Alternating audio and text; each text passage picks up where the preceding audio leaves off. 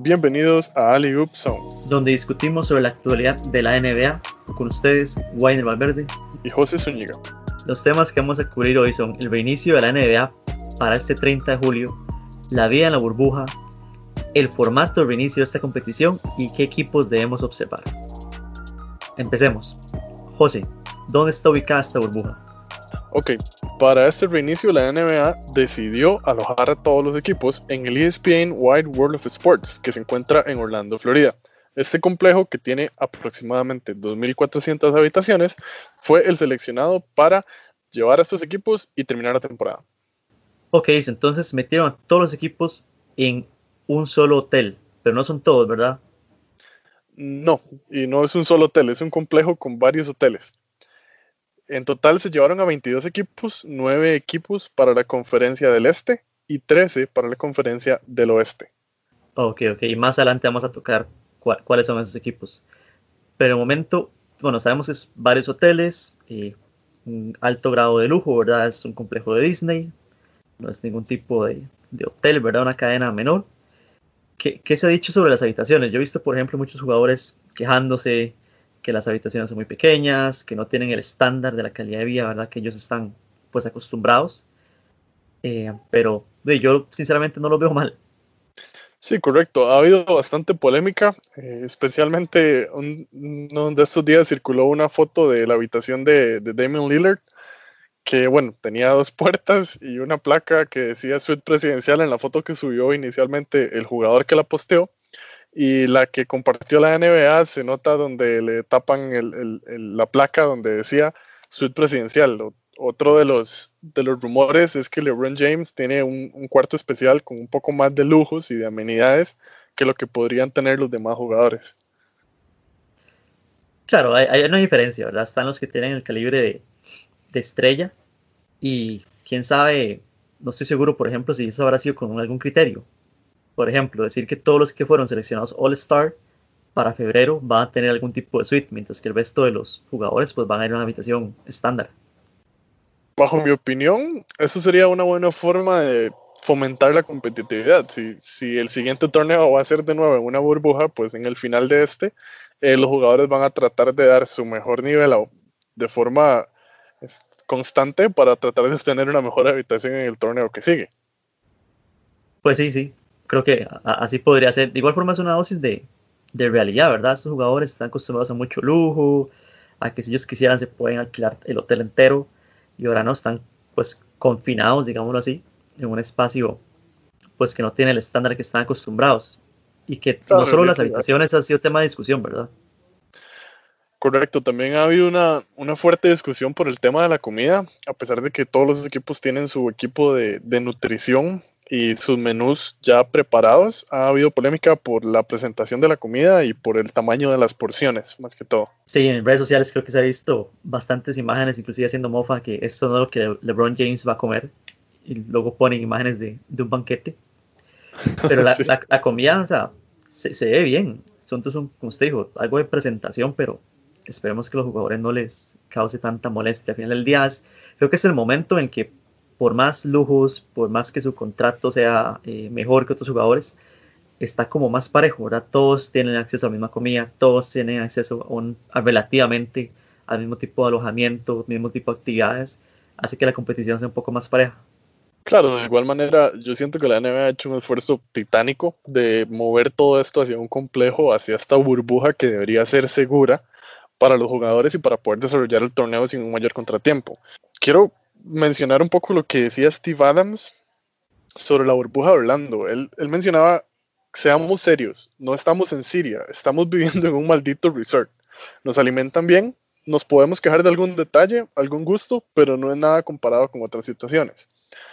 Aquí me parece que el comentario es bastante acertado, puesto que algunos de los jugadores, o gran mayoría de ellos, pues tal vez no tienen un origen de, de, ser acomodados, sino que más bien tienen un origen humilde y que con gracias a su trabajo y a sus buenos resultados han llegado a tener ese estilo de vida. Entonces, por ese lado, siento que el comentario de Steve ha sido bastante, bastante acertado. Claro, no, y ahora vamos a ver otros, otros aspectos, ¿verdad? Por ejemplo, la disciplina. Se han impuesto varias reglas en la burbuja, eh, qué cosas se pueden hacer y qué cosas no se pueden hacer, inclusive habilitar una línea para para reportar cuando hay incidentes de ese tipo. Ya se ha dicho que se reportó a Dwight Howard por no usar mascarilla, lo cual él trata como de argumentar que estaba solo y que por ende no debe usar mascarilla, pero bueno, la regla es que aunque esté solo tiene que usarlo. Claro, igual creo que esa regla aplica hasta para, para todas las personas que no estamos dentro de esa burbuja. La mayoría de países el tema de utilizar una mascarilla o una careta es prácticamente obligatorio en, en, lugares públicos. No es únicamente una regla que se inventó la NBA para estar dentro de la burbuja. Creo que ya es un tema mundial y es parte de esta nueva normalidad a la que también ellos como superestrellas deberían estarse acostumbrando. Exactamente, y también, bueno, hay jugadores que, que han buscado entretenimiento, ¿verdad? Han ido de pesca, eh, se han puesto DJs, a pesar de que en teoría solo nuevamente Dwight Howard, que es protagonista de La Vida en la Burbuja, solo él fue a esa fiesta. Eh, pero hay otros jugadores que, que, más bien se quedan en su habitación. Por ejemplo, Jimmy Butler fue reportado por hacer eh, escándalo, digámoslo así, a altas horas de la noche y es que estaba practicando con la bola en su habitación. Ahí es donde me entra la pregunta, ¿qué tan pequeña es la habitación para poder estar practicando drible? No sé si corrió la, la cama o si movió algún mueble para colocarlo como obstáculo y practicar dribbling, pero sí, sí deja, mucho la, deja mucho ver la competitividad con la que está llegando Butler a, la, a este regreso desde la NBA. Claro, y hablando del regreso, entonces, más, más temas de fondo, eh, vamos a hablar del formato. Eh, ¿Cuáles son los 22 equipos que están llegando ahorita a esta burbuja y van a competir? Ok, para la conferencia del este tenemos a los Milwaukee Bucks, a los Toronto Raptors, Boston Celtics, Miami Heat, Indiana Pacers, Philadelphia 76ers, Brooklyn Nets, Orlando Magic y Washington Wizards. Y del oeste tenemos número uno a Los Angeles Lakers, LA Clippers, Denver Nuggets, Utah Jazz, Oklahoma City Thunder, Houston Rockets, Dallas Mavericks, Memphis Grizzlies, Portland Trail Blazers, New Orleans Pelicans, Sacramento Kings, San Antonio Spurs y Phoenix Suns. Como dijimos, son 13 del oeste y 9 de la conferencia del este. Entrando en detalles del formato, estos equipos van a jugar ocho partidos cada uno, clasificando los primeros ocho puestos de la tabla. No obstante, el puesto número 8 se define de una forma un poco diferente. Ok, después de que esos ocho partidos se jueguen, está la tabla posiciones, ¿verdad? En caso que el equipo que esté octavo tenga una diferencia del noveno equipo igual o menor a cuatro juegos, ¿verdad? Recordemos que la NBA tiene un récord basado en juegos ganados versus juegos perdidos, ¿verdad? Si el récord es igual o menor a cuatro juegos, se va a jugar un, le están llamando Playing Tournament, que es como, digamos, que una ronda de knockout. A lo que tengo entendido son eh, el noveno equipo tiene que ganar dos partidos para poder reemplazar a ese octavo equipo en dicha plaza, mientras que ese octavo equipo únicamente necesita ganar un partido para asegurar su puesto en los playoffs. Excelente. Y hablando un poco de fechas, la, la reanudación de la temporada está prevista para el 30 de julio, donde estos primeros ocho partidos se van a realizar entre el 30 de julio y el 14 de agosto. Posteriormente, entre el 15 y el 16, se va a jugar eh, esta ronda de playing de ser necesaria en caso de que no haya una diferencia de, de cuatro partidos. Y luego el comienzo de la postemporada o de los famosos y aclamados playoffs se va a dar el 17 de agosto. Perfecto. Y José, ¿qué, qué piensa este formato? ¿Está complicado? ¿Está más bien muy sencillo? ¿Muy injusto? Eh, Recordemos que hay equipos que no viajaron. Realmente yo considero que es bastante competitivo el formato, a pesar de que la conferencia del Este tiene menos equipos. Siento que la, la, mayor competitividad se va a dar dentro de la conferencia oeste, aunque podemos tener algunas sorpresas en el este, algunas rivalidades, pero la verdad me parece interesante y es una buena opción que presentó la NBA para darle un cierre a este, a este campeonato que se vio interrumpido, bueno, pues por toda la pandemia mundial. A mí me parece curioso ese formato del, del octavo puesto porque siento que es más una, una idea de tratar de hacerle porras a que clasifique un equipo que de momento no está clasificado. Y en este claro. caso, yo lo siento por el lado de, eh, um, de los New Orleans Pelicans, porque hay mucha expectativa con Zion Williamson, que fue el, el número uno del draft de este, de este año que pasó. Eh, se lesionó, entonces no se pudo ver, creo que solo ha jugado, ha jugado menos de 20 partidos en la NBA Y me parece que la idea ahí, porque ahorita los, los Trailblazers están de novenos y los Pelicans de, de décimos, es para que en estos ocho partidos los, los Pelicans puedan encontrar alguna manera de meterse en el octavo puesto por todo el marketing que gira alrededor de, de Zion Williamson, que creo que de momento sí anunciaron también como una de las portadas del, del juego de la NBA del NBA 2K, habiendo jugado una cantidad pues mínima de partidos en la NBA. Claro, y bueno, hay que tener en cuenta que también los Trailblazers van a dar pelea, puesto que ostentan una buena posición y podrían robarle ese, ese espacio, sea a los Memphis Grizzlies o a los Dallas Mavericks. Claro. Por el lado del este, sí creo que va a estar un poco más reñido el tema del noveno puesto, ya, del octavo puesto, perdón, ya que son únicamente nueve equipos. Y bueno, pues tenemos ese último play-in que de momento estaría entre el Orlando Magic, que si lo pensamos de alguna forma es el equipo de casa en, estos, en, en esta situación de Orlando, y los Washington Wizards que están de novenos con un récord un poco más bajo. Claro, ahora que usted menciona esto de, de ser casa de la localía, que ahora no vale nada, todos se juegan en, la misma ciudad, no hay, no hay aficionados, ¿verdad? son parte de, los factores que van a influir en este reinicio. Algo que he visto en esos primeros eh, juegos de preparación, ¿verdad? O, o, colectivos, tal vez como se, se conocen en otro ámbito, es que están poniendo grabaciones de aficionados con los cánticos que usualmente se escuchan en las arenas durante las, las jugadas. Entonces, creo que cuando la NBA reinicie, vamos a poder ver si este tipo de tecnología va a ser utilizada en base a quién es casa. Por ejemplo, que tal vez si está el Miami Heat jugando como casa en buena teoría, solo se escuchen ese tipo de sonido ambiente de la afición del Heat con cánticos del Heat, o si va a ser más bien de ambos equipos que están jugando. Claro, lo cual es una buena forma de, de, adaptar esa falta de público. Igual, como decís, no, no creo que la localía vaya a ser una diferencia en este formato de torneo, ya que no tienes un público ahí. Ok, entonces ahora, bueno, creo que podemos analizar un poco más a detalle los equipos. Por ejemplo, vamos a empezar con el, con el oeste. Yo, por ejemplo, el equipo al que le pongo mis fichas para ser campeón es a Los Ángeles Lakers no únicamente porque soy eh, aficionado al equipo como tal, durante todos estos años que ni siquiera han podido clasificar a playoffs, sino porque es un equipo bien armado en este caso, con LeBron James, con Anthony Davis, que se tuvo que sacrificar a medio equipo para traerlo, ¿verdad? Eh, si vienen con unas bajas representativas, por ejemplo, Avery Bradley no está con el equipo porque su hijo tiene, tiene asma y al final la idea es como que las familias de cada jugador poco a poco se vayan integrando en la burbuja y eso sería un riesgo para, para su hijo, ¿verdad? Él decidió no participar. Es, está Rondo, que en teoría es el, la banca de Avery Bradley, que se quebró la muñeca, si no me equivoco, la semana pasada. Y ahora en este caso eh, tiene que operarse. De momento va a estar para los playoffs, pero bueno, tiene que agarrar ritmo nuevamente.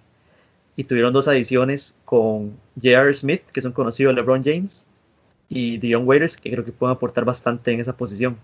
Mm, si hablamos de la conferencia del oeste específicamente, yo debo aceptar que eh, voy a apoyar al equipo de los Houston Rockets, que a pesar de que está de número 6, siento que tienen la posibilidad de eventualmente llegar a un conference final y si se diera la, oportunidad, creo que se podrían llevar a, los Lakers siempre y cuando sus dos former MVPs, que serían James Harden y Russell Westbrook, eh, pues saquen la casta, como se dice popularmente, y logren este, derrotar a los Lakers en una serie de finales había un poco de nervios con el tema de Westbrook, ya que él, como podrán, como pudieron haber visto, dio positivo por coronavirus hace unas semanas.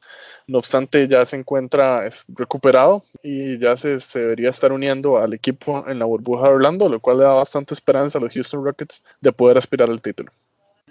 Y con los Rockets no le preocupa, por ejemplo, se habla mucho de la formación pequeña que tienen, que la altura de los jugadores o los jugadores que son estelares en una posición como centro eh, son muy pequeños cuando los comparamos, por ejemplo, contra los Lakers, que van a tener a Javel McGee de titular, Doy Howard de cambio, tiene a Anthony Davis, que también puede rotar por esa zona.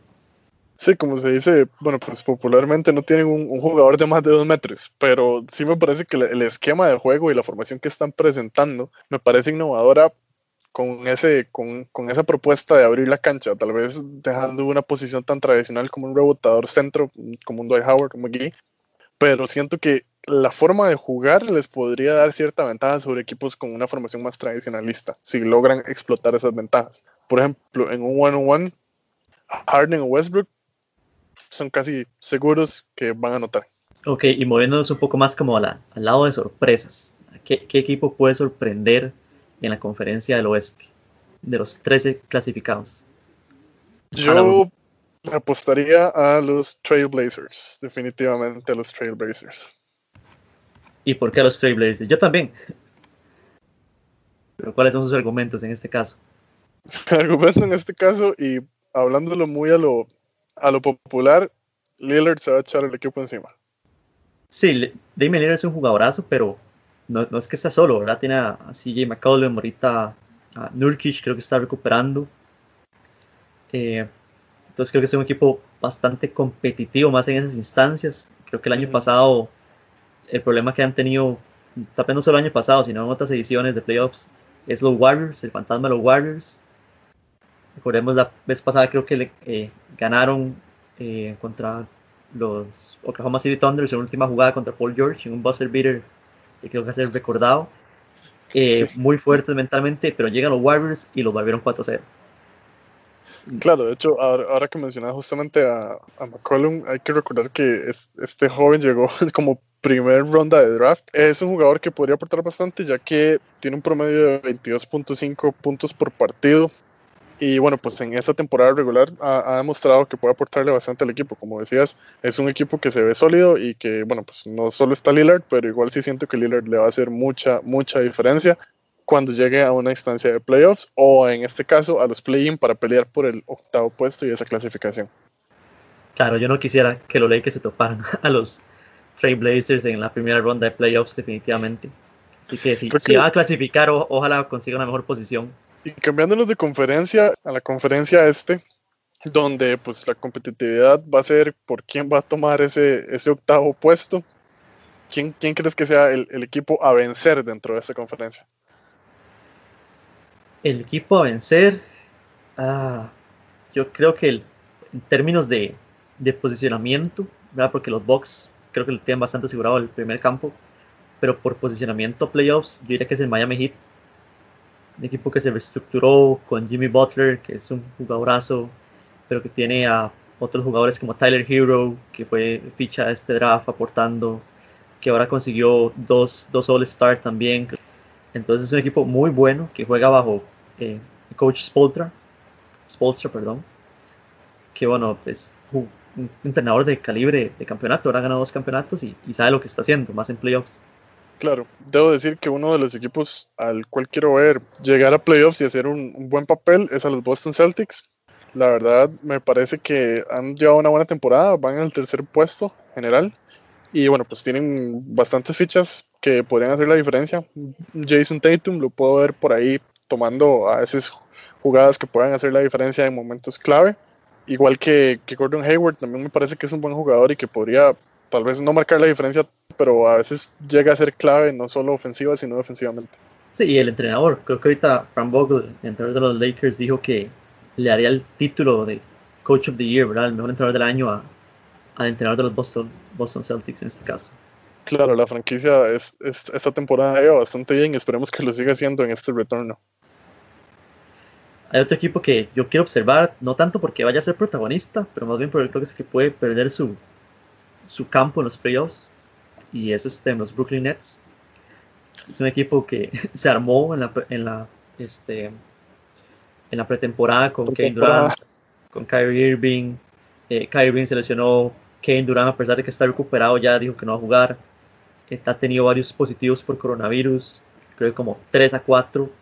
Eh, unos que ya se recuperaron, otros que van a ir incorporándose. Inclusive ese tipo de, de suerte que han tenido con este virus eh, Michael Beasley, que es un jugador reconocido en la liga, debía llegar a DeAndre Jordan también, pero este caso de Michael, él debía, debía llegar a suplir una de estas bajas por el, por el virus, y cuando, le hicieron, cuando le hicieron el test, resulta que también estaba positivo, y por ende no se pudo incorporar, y ahora buscaron a, a Jamal Crawford, que para mí es igual un jugador muy bueno, que le hacía falta a la liga, eh, no, no juega toda esa temporada regular antes de que pasara la pandemia, no estuvo jugando, está sin equipo, y sí lo quiero ver de vuelta, que ha sido múltiples ocasiones uh, sexto hombre del año, creo que le puede aportar mucho a los, a los Nets.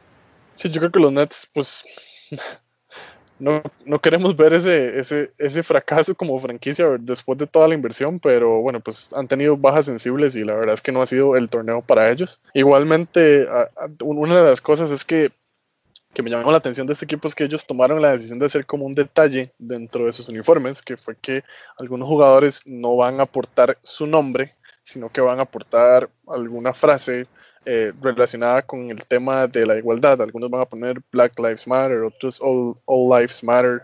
Eh, vi a alguien que iba a poner si se puede, entonces ese gesto, no sé si lo, si lo has podido ver, me parece bastante interesante de este equipo y también para no, no desmarcar la lucha social con este, con este regreso. Sí, lo he visto y creo que lo particular es que, porque todos los equipos lo pueden hacer, pero creo que ese es el único que efectivamente todos lo hicieron, todos los jugadores decidieron cambiar su apellido por un mensaje social. ¿verdad? En, otros equipos que, que, no han querido, que piensan que es un poco más de, representar el apellido que les ha costado o que les ha permitido estar ahí. Otros que mencionan que más bien la lista, pues una lista preaprobada de mensajes que la NBA tiene, que realmente no tiene el impacto que deberían. Entonces que como no se les tomó en cuenta, tal vez no, no piensen usarlos. Y para ir cerrando, Weiner, ¿qué partidos tenemos que ver en este reinicio ahora el 30 de julio? el problema ahorita en términos de calendario es que hay partidos desde las 11 de la mañana como hasta las 8 de la noche. Y bueno, creo que para los que trabajamos en horario normal de oficina es un poco difícil. Nos queda solo los, de la noche. Yo definitivamente no me voy a perder eh, los Lakers Clippers el primer día, el 30 de julio, ¿verdad? Es un partido que, hay que ver, que es, eh, ha sido bastante, ha sido bastante morbo por todo lo que pasó con Kawhi Leonard. Entonces, cada vez que hay un partido de este tipo, eh, la calidad es asegurada. También quiero ver, no esa misma fecha, sino más adelante, los Rockets contra los Trailblazers. Nuevamente ver qué es lo que uh, Lillard puede hacer, Westbrook no va a estar y Harden tiene que demostrar nuevamente que ese es su equipo. Entonces creo que esos son el, par de eh, juegos que yo voy a tener, por lo menos en esta primera semana. Si logro agarrar otro, buenísimo, pero esos son los que definitivamente no, no voy a perder.